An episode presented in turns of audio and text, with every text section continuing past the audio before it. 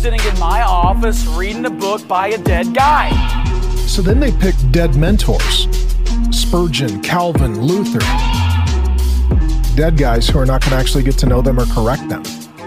I have never read a book by a dead guy and had some thoughts in my head that occurred as a result of reading the dead guy's book, where the dead guy began to argue with me.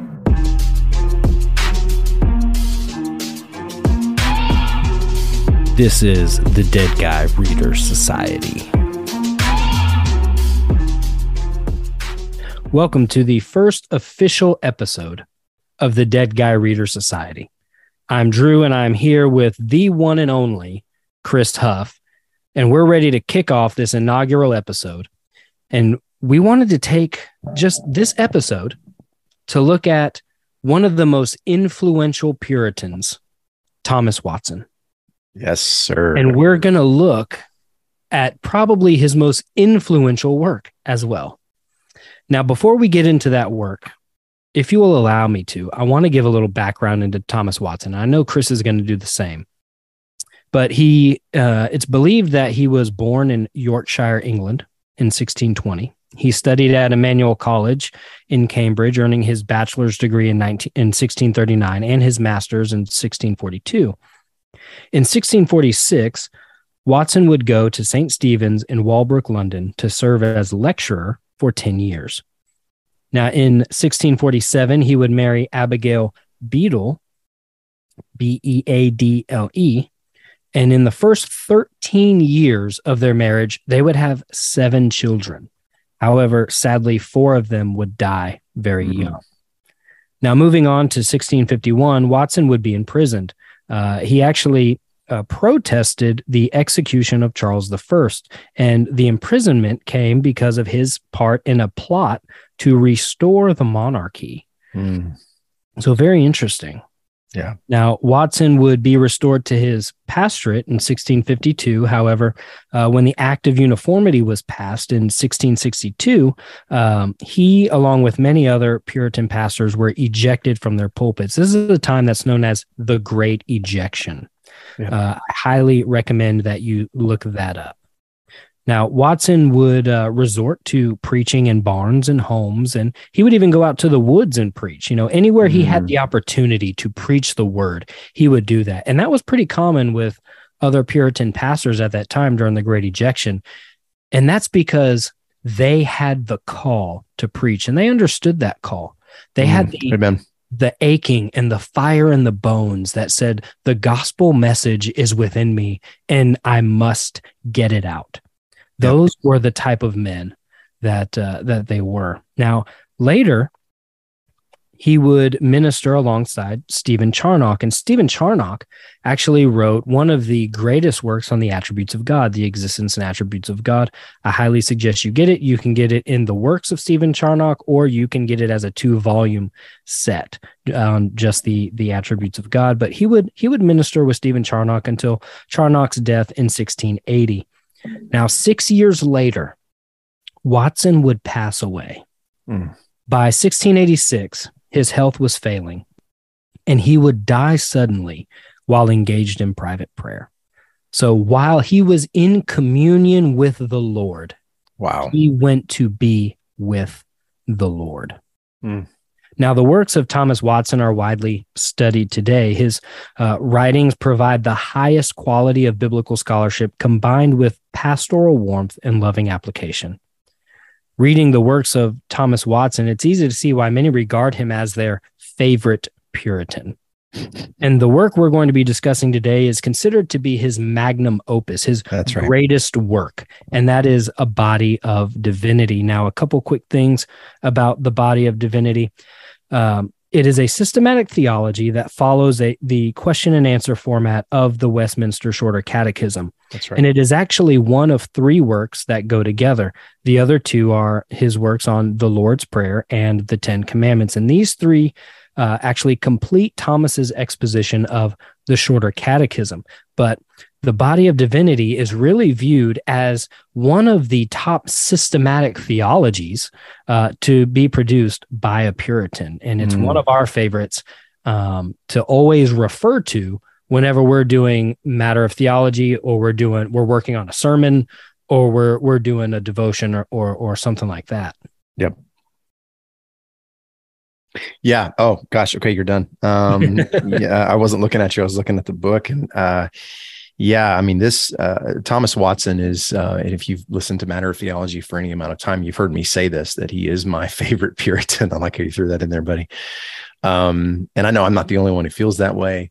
Uh, it's uh, it's it's widely known that Darrell Harrison, um, host of the Just Thinking podcast and uh, director of all digital communication with Grace to You, has said the same thing uh, as have many, many others. Thomas Watson is described by Charles Haddon Spurgeon, the Prince of Preachers, um, as uh, what he says, quote, Watson was one of the most concise, racy, illustrative, and suggestive of those eminent divines who made the Puritan age the Augustan period of evangelical literature. Period. Close quote. Um, and and this this book was introduced to me um, in 2019 um, and mm-hmm. uh, right after the Shepherds Conference in 2019. Because you, we got it for free. They shipped it. we did, we did, and um, I actually heard uh, Dr. Steven J. Lawson, who's the president. I mean, you guys know who Steve Lawson is. I don't need to say that. Um, if you don't, look him up. Um, but uh, but Steven Lawson talked about that it was it was Thomas Watson that uh, that the Lord used to uh, help solidify um, uh, his his roots and his belief in Reformed theology, the doctrines of grace, and and Steve Lawson is widely known for saying that there's quote. Um, and I have this quote committed to memory. There's more theology in the table of contents than you find in most churches today and uh, and that that's very very true. Um, and so I remember hearing Steve talk about that, and uh, and then I remember hearing Dr. John MacArthur uh, talk about that on a podcast he was doing with Stephen Nichols from Ligonier and going through his favorite books you know kind of like this list of books if you're stuck on an island what do you what, what, what do you have to have with you and a body of divinity was was that book now interesting facts about this uh, this systematic theology it is the first book ever published by the Banner of Truth Trust. Um, and, and since then, it has been and continues to be uh, one of their best sellers. Um, and, and it's easy to see why when you when you really get into it. But but some more about um, uh, about Thomas Watson. Not a lot is known about exactly where he was born, when he was born, um, or the exact date of his death. Um, and um, you know, he he did as as Drew said, he went to Emmanuel College in Cambridge and and listen to some of the names um, that also came from uh, Emmanuel College, and uh, and and there's there's a list of uh, and Spurgeon notes this in the in the memoir that he writes in the beginning of A Body of Divinity. You know, you've got guys like uh, Ralph Venning, Thomas Brooks, um, uh, John Rowe, Stephen Charnock um, William Bridge, uh, I mean, and and so on and so forth. It just, I mean, the the, the list just continues. Um, and, and the thing about Watson is uh, and that that I feel like we could all learn from. And this is, uh, and again, I'm I'm going right from the book, and and um, you guys, you can't see my copy of a body of divinity, but it's literally falling apart. Um, pages are falling out. Um, I have uh, I'll hold it up for Drew to see. Uh, I mean, notes upon notes upon highlights, and it's just everywhere. I've marked it up, scripture references. So uh, to say that this is this is something that, that stays with me. Uh, if I travel, it goes with me. Uh, when I was working not at home, it went with me. Now that I work from home, it's on my desk, um, underneath my Bible. That's where this book stays. Um, but here's the thing about Watson that you don't find a lot today from professing believers in the Lord Jesus Christ, brother. Um, and, and as Spurgeon notes, he, that Watson was, quote, being a most laborious student. You don't see that a lot today. You don't see, um, you, you, you see, we would rather be entertained than edified. Yeah. We would we, we would rather seek out uh, ways to admonish or not admonish, but but but but feed our flesh uh, in in with entertainment than to edify or admonish our soul by studying the scriptures. Um, and and Watson was among uh, among these these these Puritan divines, as as it's been said elsewhere, who they were laborious students. They were uh, they, they had a and you mentioned they had that call that yearning that unction that burning in their bones that that they had to know the scriptures through and through and that nothing was going nothing else was going to satisfy them. When it came to when it was came time for free time what were they doing? They were studying. They were they, they, they were not just studying to gain this head knowledge as some has said some have said about the puritans mm-hmm. but they were studying to know god and the way that Watson was able to take these rich biblical truths and craft them in a way that paints this wonderful illustration that really helps drive home the, the, the, the point of, of what God intended by what he said in his word is unmatched and unparalleled. I have yet to read, whether it's a dead guy or a living guy, someone who can paint a picture like Thomas Watson can. And uh, the last thing I'll say, just right this second, man, I'll turn it back over to you. Is, and I'm, i want to give you uh, everyone listening an example of this. And um, when in his his initial discourse, his initial discourse here, um, uh, the preliminary discourse uh, to catechizing. Um, and uh, this first point is it is the duty of Christians to be settled in the doctrine of faith the best way for Christians to be settled is to be well grounded. And he t- and, and he gets into talking about this and listen to how he talks about those who are unsettled. As feathers will be blown every way, so will feathery Christians. Therefore, such are compared to children. And then he refers to Ephesians 4:14 uh, about children being tossed and fro. And he says, children are fickle, sometimes of one mind, sometimes of another. Nothing pleases them long. So unsettled Christians are childish. The truths they embrace at one time, they reject an, at another. Mm-hmm. I mean, what a what a way to word that. Don't be a feathery Christian. Right. You know, and that's one of the things about reading these dead guys, right? Yep. Is that they're able to say things and paint that picture, like you mm-hmm. say. And Thomas uh, Thomas Watson is a master of this, oh, right? You know, if if Paul is is the chief master teacher, Thomas Watson is the master painter of of Bro, the chief good. teacher. You that's know, it, yeah. it, it's basically uh, taking those things that that the Lord has said and he that he has said through his vessels of, of the apostles and, and the mm-hmm. scriptures, and he's taking them and then he's he's organizing them and painting the picture in such a way uh, that that makes it just makes it even more beautiful and more easily comprehensible. And well, that's, and, but that, well, well, just, just real quick, yeah, that's another thing about these, these Puritan guys, right? Is because they're pastors, but think about this, right? We, we're against age segregated ministries, right? Mm-hmm. Well, these are guys that in their, in their services would have people of all different ages. They would have yes. older, they would have younger and they would have people of of all different uh, intellects, right? Mm-hmm. So they may have people who have studied. They they they will have common folk who probably can't even read, and so they're very simplistic. And so the ability to speak to the audience, mm. and part of that is painting that picture, right? So yeah. that you can you can take the doctrinal, uh, scholarly, biblical. Uh, works and then you can simplify it in such a way for a child to say well and and and, and that speaks to that that speaks to the fact that he was as, as spurgeon said that that that most late you know laborious student um he uh, I mean, he, he, he, Spurgeon went on to say, and, and, and I want to get to exactly what you're saying here.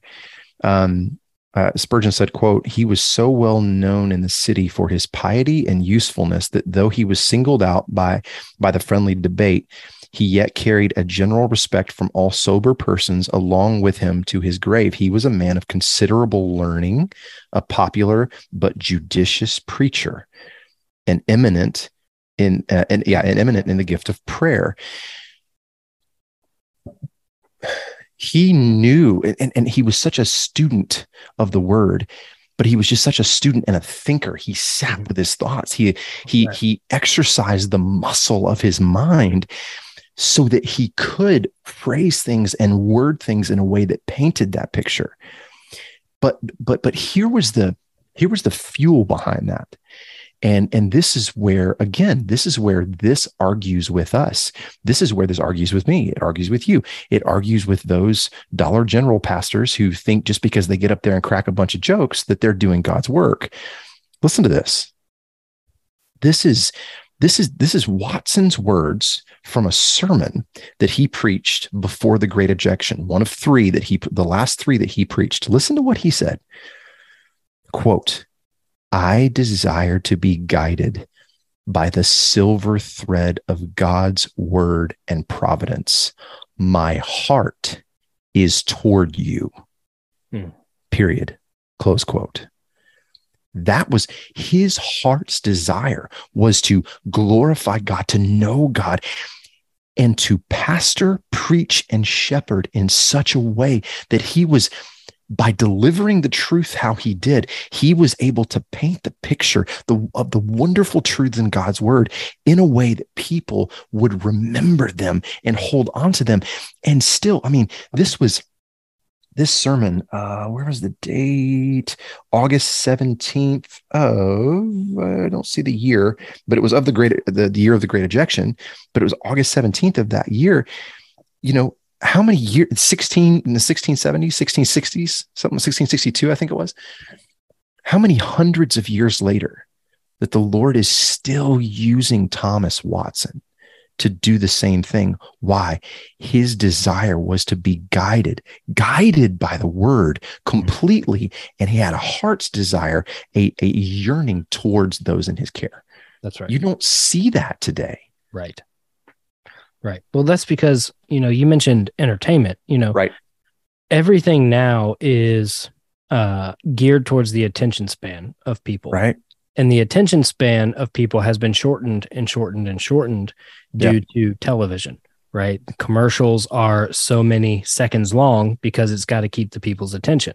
right Um, and so these are guys, right? Thomas Watson, the Puritans, these, these are guys who understood that their free time was not freedom from God time. And so they Mm. took that free time and they wanted to know God more.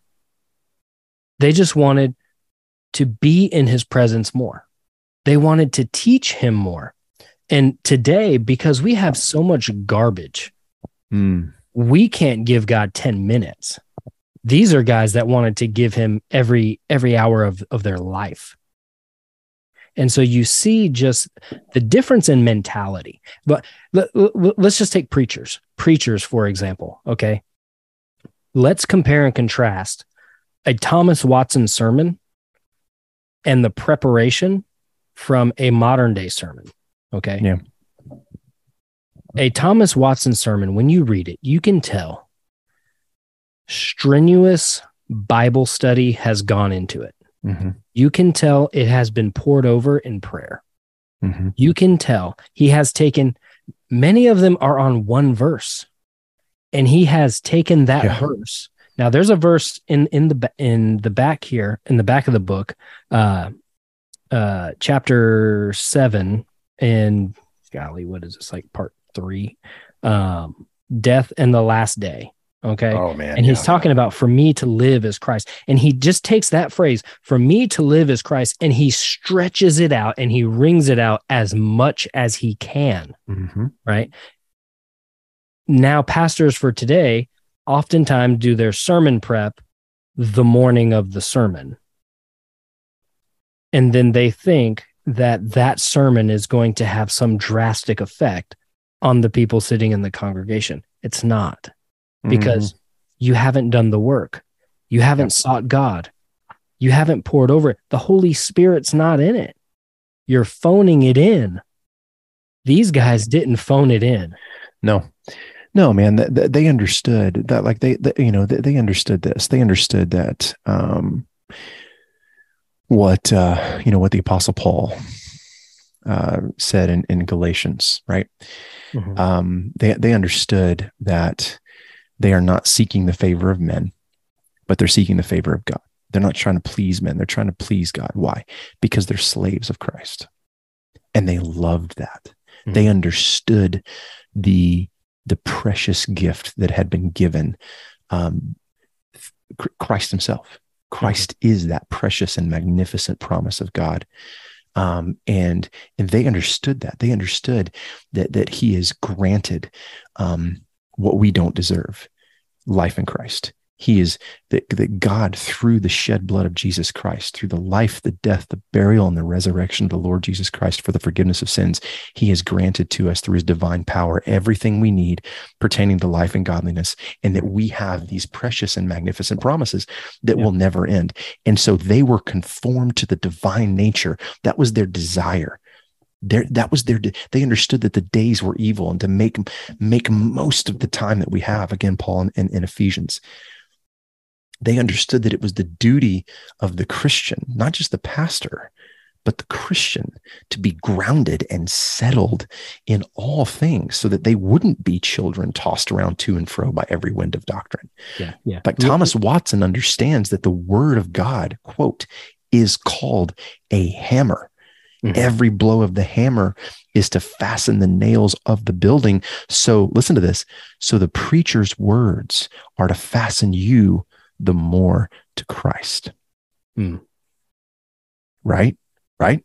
I like that. Let me let, let me jump in there with it because because I want to read a section from this part, the death of the righteous. Yeah. Um, but but I want to I want to kind of bookend it, you know, from the beginning to end. So reading the Bible, right? Because he starts off with the scriptures, right? Which is oh my goodness, how how often have we quoted Thomas Watson on the scriptures, right?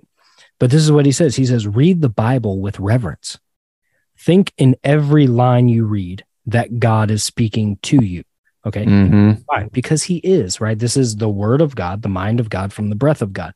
Okay. Now go back. The, the verse I just referenced, right? For me to live is Christ and to die is gain. So when you read it as though it is God speaking it to you, here's here's the first point that Thomas Watson pulls out in for me to live is Christ. He says this, and and I love what you just said um, about our life in Christ, because he says here, he says Christ is the principle of my life. Mm. Fetch my spiritual life from Christ. As the branch fetches its sap from the roots. Um, look at that imagery, dude. Bro. Christ Bro. liveth in me. Galatians 2:20. Mm-hmm. Jesus Christ is the head of influence. He sends forth life and spirit into me to quicken me to every holy action. Thus, mm. for me to live is Christ. Christ is the principle of my life. For mm. his fullness I live, as the vine branches live from the root. Selah. Dude, I got goosebumps, bro. Pause. Look, I don't yeah. even know, bro. Yeah, I can see him. I can see them. goosebumps just reading that. But but we're talking about we've been talking about the imagery, man. The, mm-hmm. the the idea that Christ is our root, and as the branch, we pull our life from that root. If those branches aren't getting life from the root, it's a dead tree. It's, That's right. It's a dead root, um, and and it's good for nothing but to be chopped down. But we where do we get our life source from from christ who is he is the well he's the well he's our mm-hmm. foundation and we mm-hmm. pull from that. And because we're pulling from that we should be healthy branches and thus we should live as though we are supplied by that root. That's right. Well that, that that's right. That's right man. And oh my gosh like i mean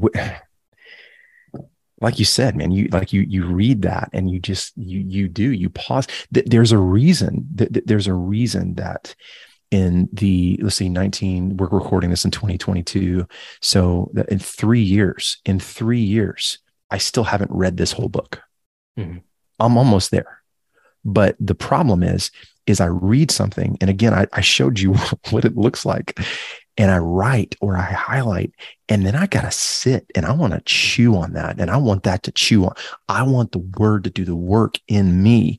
I want to think about what Watson has said. I want to pray and ask the Lord to give me that kind of illumination when I'm reading the scriptures. Right. Like I, I didn't see that. Mhm. Like I, I I see it now and and it is rightly divided. It's in context, but I just wow, man. yeah, and that's just one point.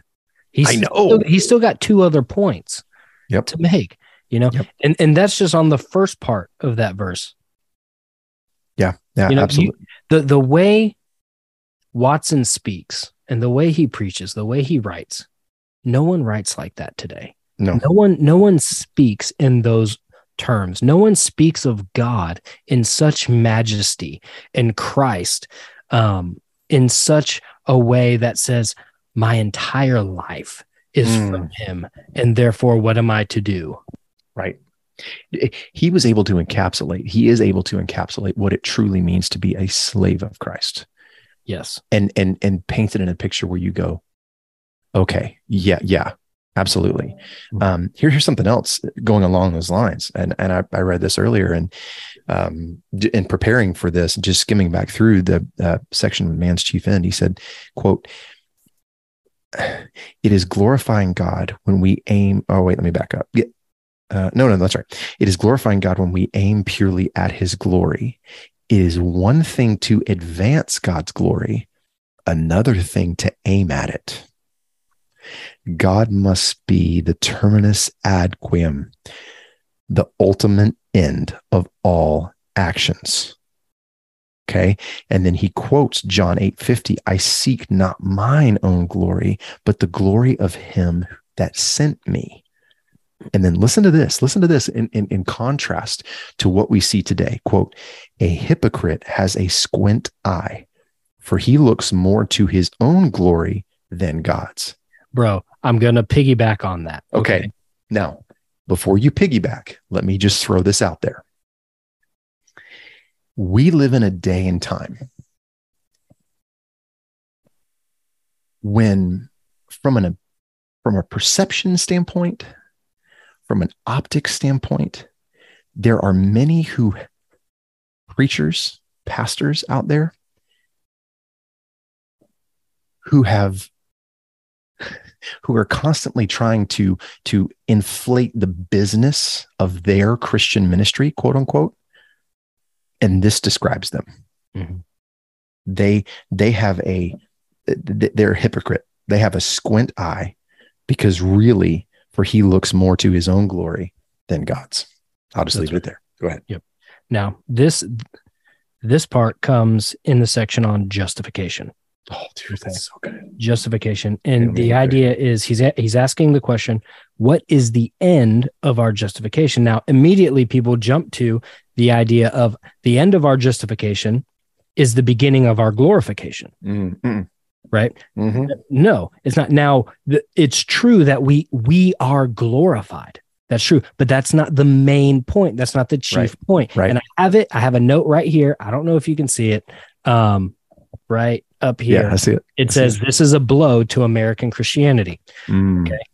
and this is what he says: the end of our justification. Okay, the end is that God may inherit praise. mm, That's the chief end of our justification amen. that God may inherit praise to the praise of the glory of his grace, Ephesians 1 6.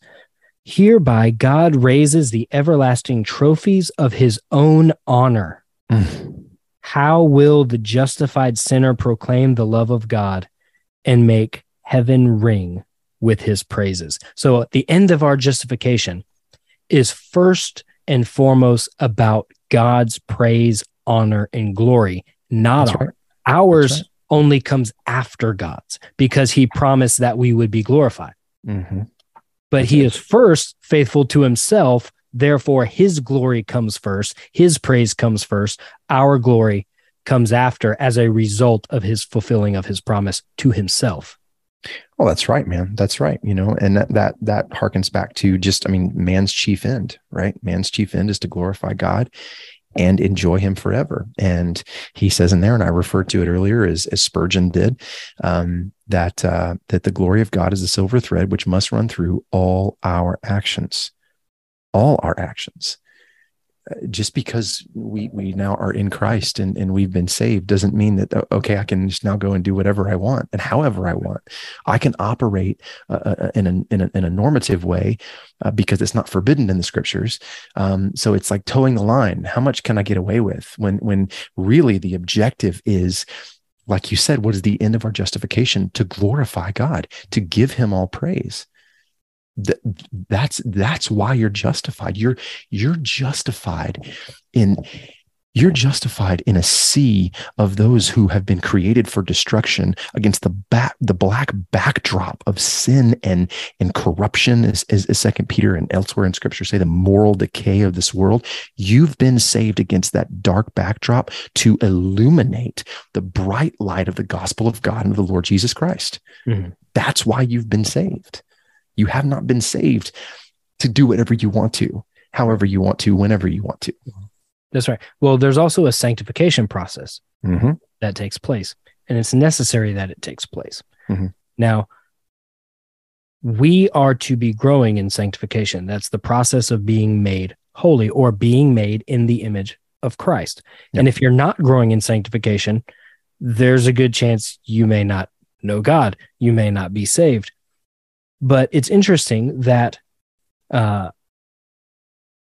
Watson, in, in still talking about justification, he he asked the question, "What is the grounds by which the yeah. sinner is justified?" And mm-hmm. typically, we think we immediately run our theological minds go, "Well, the grounds of our justification is Christ and what Christ did on the cross."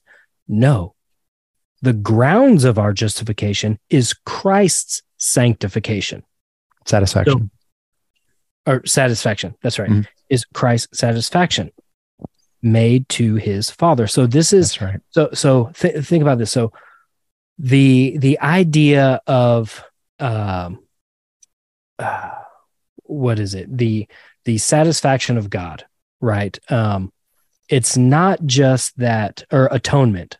Mm-hmm. Uh, atonement is not just or the the propitiatory the man i'm saying all the words i don't want to say while i'm envisioning the one word i want to say. Penal substitutionary atonement okay? That's the phrase. So penal substitutionary atonement doesn't just mean that christ stood in our place okay? Because if if we were to go to the cross for our sins we would still receive the judgment for our sins. If we were to spend eternity in hell we would never pay for our sins because you can't come out of eternity. That's right. It's eternal. Um, and so penal substitutionary atonement really deals with Christ's satisfaction to God. Mm. That he satisfied the wrath of God because we can never set, satisfy the wrath of God. So the ground of our justification is Christ's satisfaction made to his Father. Yeah. If it be asked, how can it stand with God's justice and holiness to pronounce us innocent when we are guilty? The answer is that Christ, having made satisfaction for our fault, mm-hmm. God may, in equity and justice, pronounce us righteous. It is a just thing for a creditor to discharge a, de- a debtor of the debt when the satisfaction is made by the surety. Mm. And so, because now we are viewed as innocent, as, as though we had always obeyed the law on the basis of Christ's living, the imputation of Christ's righteousness to us, Christ's satisfaction of God's just justice, and wrath. Now, how is our life lived? Through the process of sanctification, because right. that imputed righteousness now views us as holy, but now the Spirit working in us moves us into holiness as well. Mm. Yeah, brother. Yeah. Yeah, yeah, The section also just just continuing right along with that. The section also uh, concerning adoption. Hmm. Um, my goodness, man um, and and really getting into um, you know what is the what is the, the instrument of our adoption? Why is faith the instrument of the adoption? Um, and then and then he i mean he he unpacks this and and he said uh, as a reminder right? And and i think this is something that that too many professing believers in in America don't remember daily. Multi, I mean, all day, every day. Um, that it it that they're they're not stirring their minds up in remembrance of this of this truth. Our adoption, quote, our adoption was purchased at a dear rate. For when God was about to make us sons and heirs, he could not seal the deed, but by the blood of his own son. Here's the wonder of God's love in adopting us that he should be at all he should be at all this expense to accomplish it and then and then he continues that god should adopt his enemies. Mm. when was the last time you and I, I I I thought about this recently for preparing for manna for today but before that it was like you know have, did you stop and think about that that you were an enemy? So when, when adoption happens today we don't look at that child as an enemy. Right. we were enemies of god. And listen to what watson says quote if a man adopts another for his heir he will not adopt his mortal enemy but that god should adopt us when we were not only strangers but enemies is the wonder of his love for god to have pardoned his enemies had been much but to adopt them for his heirs sets the angels in heaven wondering Yep. And that that adoption makes us sons and daughters, right? And you you said the word heirs. mm-hmm. So we That's it, have an we have an inheritance. yeah And so Christ as the Redeemer, uh, because he purchased us, that's what redeem means. It means to buy back. mm-hmm. There's a section of Christ the Redeemer where he talks about the inheritance. And I'm just going to list the points because it's a, it's a whole page. Okay. Mhm. But we are adopted or we are redeemed to an inheritance, Mm. and that inheritance is incorruptible. Mm. It is undefiled yeah and it does not fade away. and think think think about that and, and again i just want to piggyback off of what you just said and what what what i just read i mean that quote that god should take great numbers out of the devil's family and adopt them into the family of heaven No. god's and, and i'm not, I'm not going to read the whole thing but god's adopting millions is the wonder of love Mhm. had but one been adopted, all of us might have despaired, but he brings many sons to glory, which opens a door of hope to us. And he is he is conferred. We went from mortal enemies. We went Mhm. from from from caught up in the moral decay and destru- destruction. We were um, by nature children of wrath. We were sons of disobedience, sons of the devil. Our father was the devil. And he forgave us and then went a step further, not just one, an infinite number of steps further, and made us heirs Yeah. in Christ. When was the last time? When was the last time? And I'm not saying this to call anyone out, but when was the last time you heard your pastor dwell on that thought when Mhm. presenting the gospel of God and of our Lord Jesus Christ? Right. When was the last time you called that to remembrance in your own heart, in your own mind, in your own life? And then compared compared your actions, your deeds, your works, because we are his workmanship. We do saved those who are saved, those who Christ has saved. We do do works. We don't do it to earn favor with God. We don't do it for salvation. However, that is the fruit. Works would be the fruit of the root that has been changed and and and shows that that we've been made heirs. But when was the last time you called yourself to that remembrance? Mhm. You know, here's a guy, here's a guy that died in in, in 1689 or 1690. 86, 1686. 1686. Oh, sorry. Um, and uh, and my goodness, he's he's you know what he's arguing with us. You know, one of the things you and I talked about with with the Dead Guys Reader Society is one of the questions we want to ask because of what Driscoll said, because of what Dollar General Driscoll said. We we, can feel a T-shirt coming. Um, we have Driscoll at home. Driscoll at home. yeah. I can just see it. Oh, man, I sorry. want Driscoll. We want Driscoll at home. oh man like but but i mean it's it's we, we want to ask this question how do these guys admonish you Me? How do they admonish me? How do they admonish Drew? What, are they doing to argue with us? You know, being as Driscoll says that they're not going to argue with us, being as Dollar General Driscoll said, you know, they're going to sit there and I've never heard a, uh, you know, a, a, dead guy, you know, argue with me. It's like, well, yeah, where, uh, was it? I don't think it was this. Well, while you're, while you're doing that, like this argues with your soul. Mm-hmm. Like this, this, reading through the writing of Thomas Watson and so many others before and after him. When the Lord, when the Lord uses these guys like this, it does. It the lord uses uses these secondary works. They aren't inspired. They aren't scripture but he uses them in the process of sanctification. He uses them to share the gospel with people.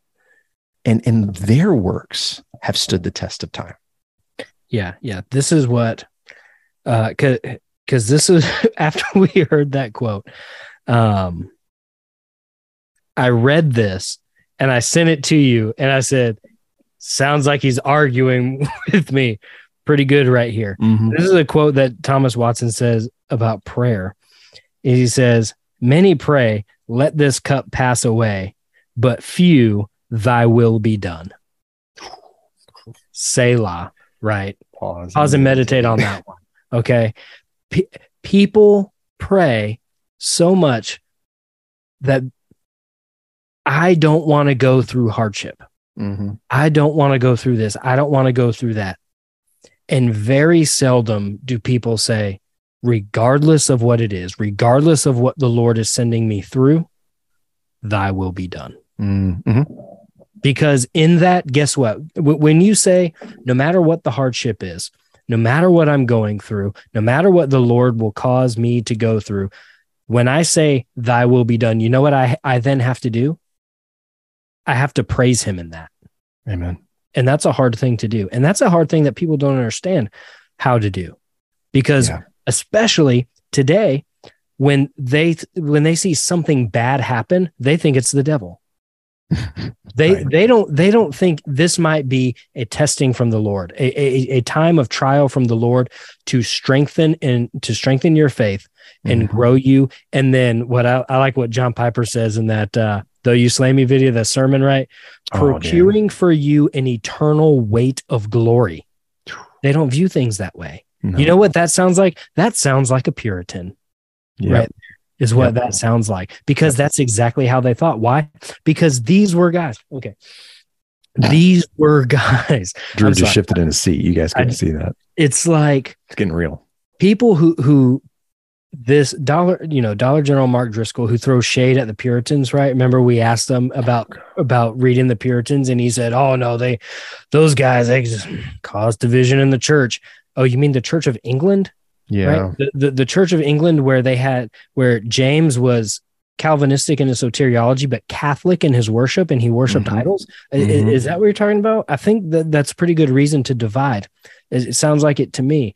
Um, but these were morbid guys fear that, of controversy. Yeah, these that's were guys that were persecuted. Right, the Puritans were persecuted for their stance to purify Christ's mm. church. They were unwavering in their stance on the scriptures and they were they were persecuted for it. Yep. Yeah. And guess what? They did not back down and they sought to glorify God and live for Christ no matter the circumstances.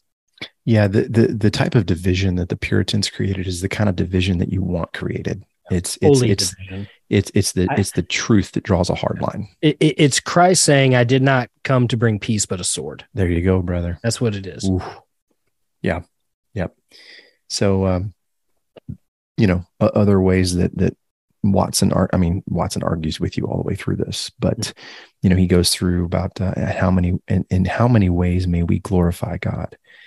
Um, you know, he he walks through here. Listen, let's listen to these things and and you read these things and you're like ouch ouch is he in here with me does he know like is he in my house right now listen to this one when we prefer god's glory above all other things above credit estate relations when the glory of god coming in competition with them.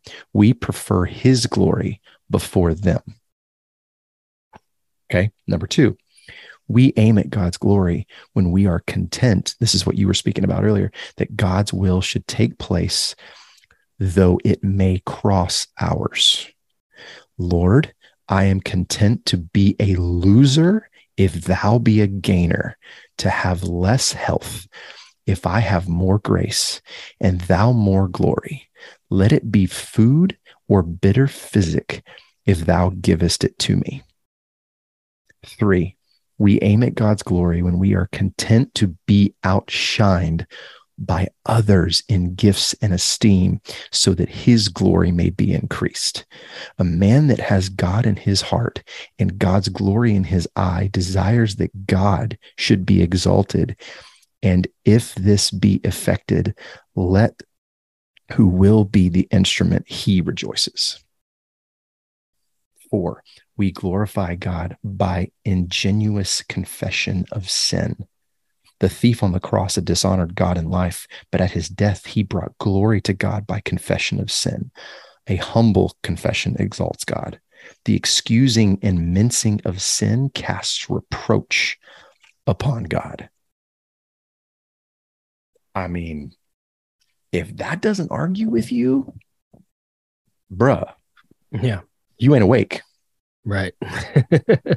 what are you doing with your life? what are you paying attention to? Yeah. So, look, uh, brothers and sisters, um, if you don't have a copy of A Body of Divinity by Thomas Watson, you need to get one. Mm. Um, so I'm gonna put a link in the show notes. Um, Yeah, you can actually get i'm pretty sure you can get one that's a pretty good uh it's like a, a three volume set that's got Mhm. the the body of divinity the lord's prayer and the ten commandments um and i think they're like hardbound or the hard cloth bound that banner of truth i think banner of truth has them Yeah, but Reformation Heritage Books, you can get them cheaper. Um, so what I'm going to do is I'll put a, a link to Reformation Heritage website, their website, where you can just order the books directly. But then also, uh, guys, if you, I mean, if you're in a place where you, I prefer physical books personally, um, but I've read multiple books on iPads and Kindles and everything else. So, but if you can't afford a book or can't afford to buy one right now, um, monergism.com uh, has it for free as Yeah. a PDF. So I'll put a link to Reformation Heritage Books.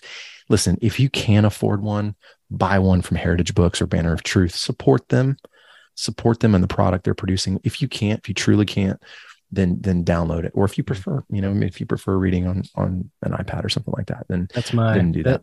Re- reformation heritage or banner uh, is my first go-to It's one two for me. Heritage is first, and then Banner second.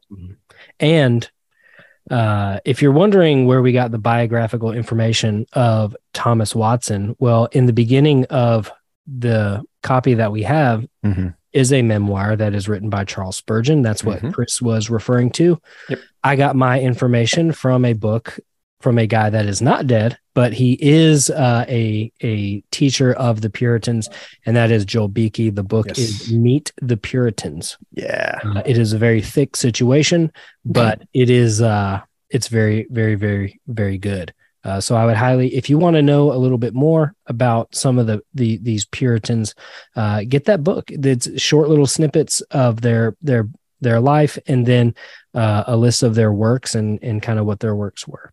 Uh, Mhm. So highly encourage that as well. Yeah.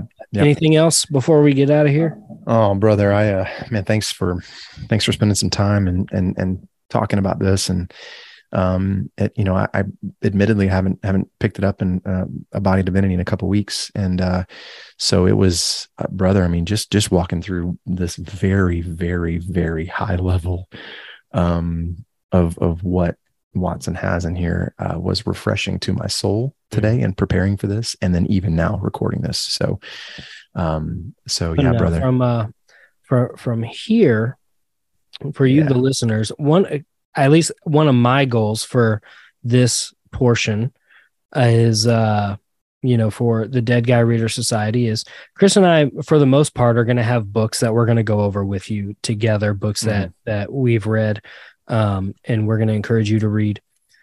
but also there are it, it may be a show where it's just me or maybe Yeah. Chris because he's read books I haven't read. I've read books that he Mhm. hasn't read, and they're books that you need to read as well.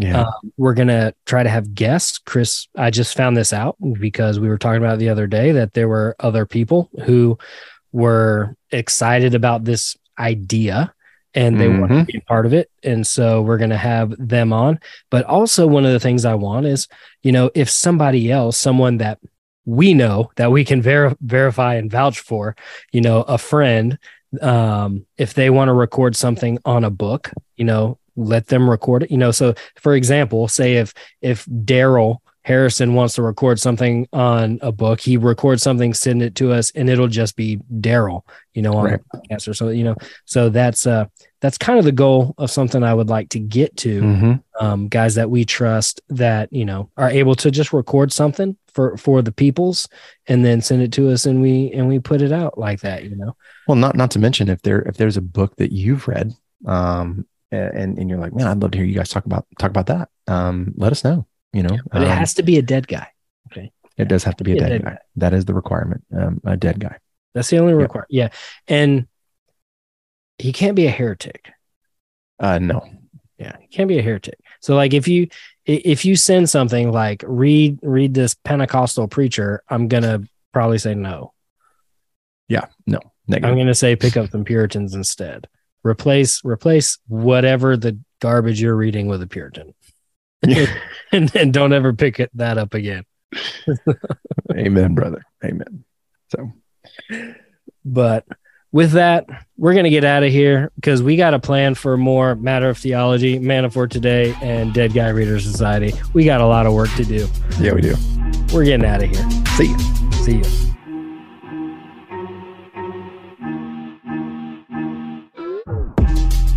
The book discussed on today's show can be found through the link in the show notes. If you enjoyed this episode, let us know by reaching out to us on our social media platforms or by leaving a review. And don't forget to visit our store where you can get your Dead Guy Reader Society t shirt and promote the fact that you are a proud reader of the Dead Guys.